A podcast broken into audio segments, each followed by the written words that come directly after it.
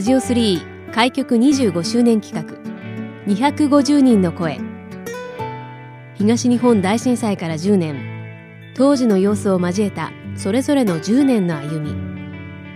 防災への取り組みやこれからの10年。またそれぞれの地域の魅力について250人の方々の声をお届けします。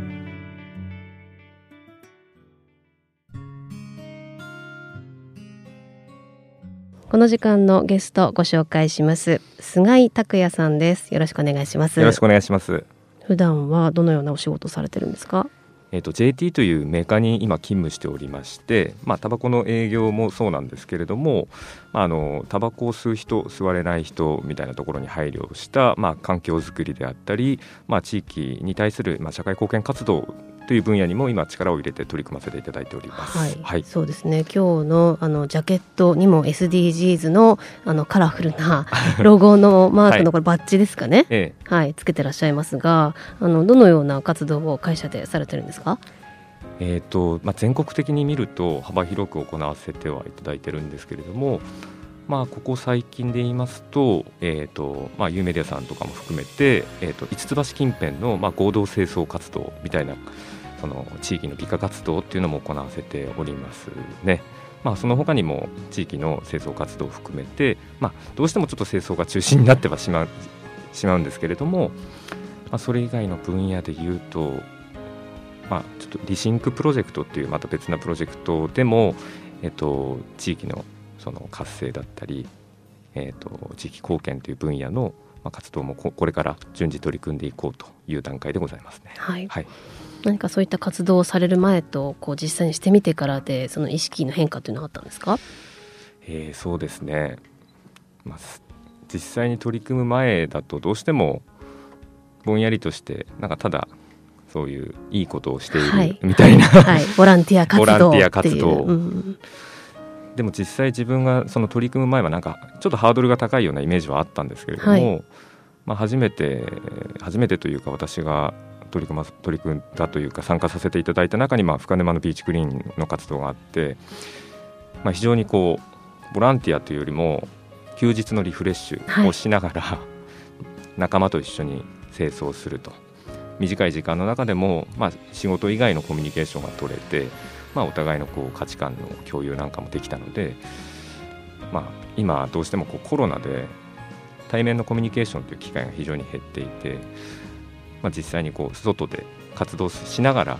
改めてこうコミュニケーション対面でする必要性とかも感じましたし、まあ、そういった機会って、まあ、こういった活動を通じて生まれていけばもっと幅広く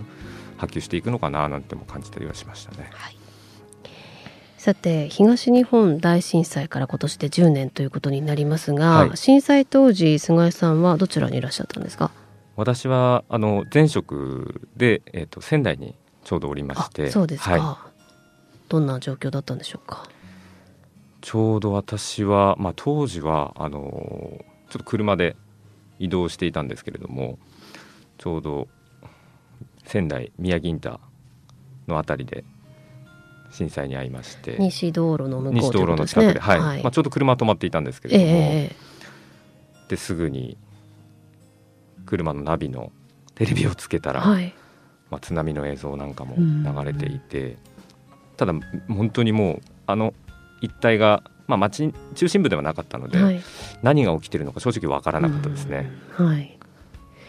その後まあいろいろお仕事だったりも、えー、元の生活に戻るのも結構時間がかかりましたか、はい、かかりましたね、まあちょっと当時を振り返るとちょっとこう断片的になってしまっている部分もあるんですけどやっぱり家族まあ、家族もそうですし友人もそうですしやはり連絡網が今よりも不便だったので、はい、誰が本当に大丈夫なのかとか、うん困っている人間、まあ、本当にいて助けてあげたいんだけど連絡が取れないとか。まずそのお互いのこう生存確認っていうんですかね。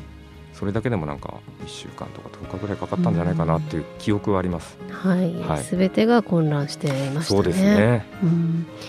そこからまあ10年という時が経ちまして、ええ、今その記憶も断片的でとおっしゃいましたけれども、はい、うんこの10年の間での,、まあ、あのそうですね。ご自身としての例えばまあお仕事が変わったりとか、はい、その生活のいろんな部分で変わった部分ってあり、まあ、あると思うんですけどもその防災への意識だったりとか、えー、その地震に関しての何か意識の変化みたいなものはございましたか、えー、やはりそのなんですかね。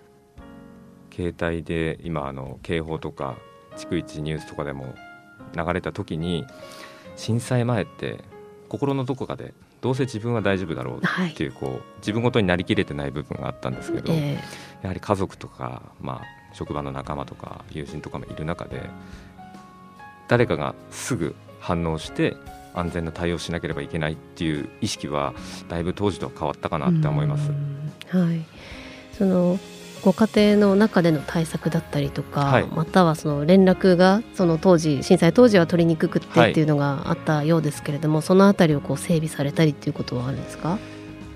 まあ、今、連絡網とかはあの LINE とかい。ろいろ便利なツールがあるのと、まあ、インフラが整備されているので連絡取りやすくはなりましたけど、まあ、家の中とかどうしてもこう建物とか建具とかだと倒れてきた時にとか、はい、想定するとやはりこう寝る場所を気をつけたりとか、はい、例えばタンスの横に寝ないようにしようとか、えーえー、大事ですね、えー、あとまあ若干ですけど備蓄はしようとか、物を買う時もあまりにも軽すぎるとこれ倒れてくるんじゃないとか 例えばですけどね、はい、あんまり高いところに物を置かないとか、えー、多分それは震災前には全くなかった思考かなとは感じてますね。うんそうですね。どこかやっぱり自分事として考えていないような部分って誰しもあると思うんですけども、ねはい、実際にやっぱりあの揺れを体験して、えー、その後の不便な生活を経て、えー、じゃあやっぱり実際に自分の身にも起こりうるんだという意識はあ植え付けられた部分はありますよね。ありますね。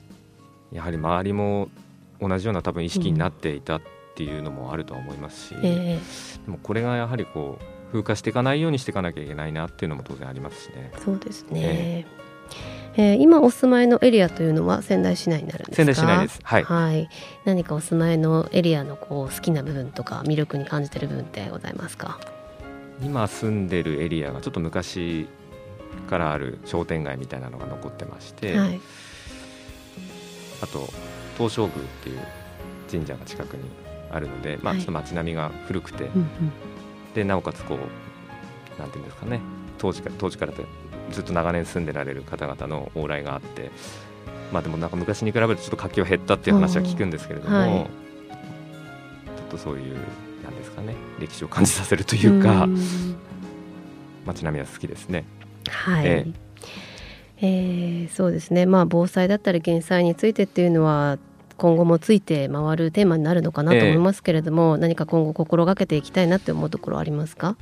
そうですね、えーと、今まだ小さい子供が2人いるんですけれども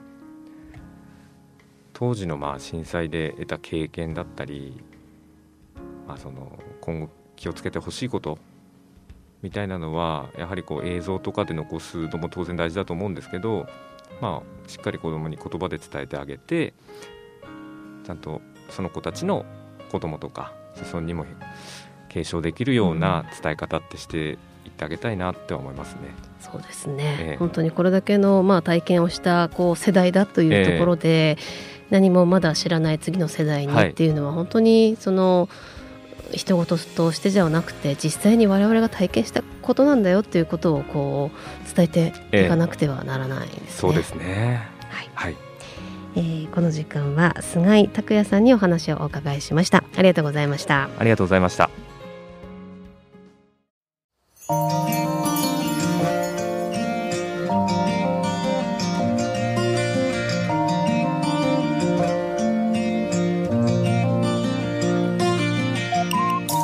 ラジオ3開局25周年企画。250人の声。ラジオ3のホームページからもアーカイブでお楽しみいただけます。どうぞご覧ください。次回の放送もお楽しみに。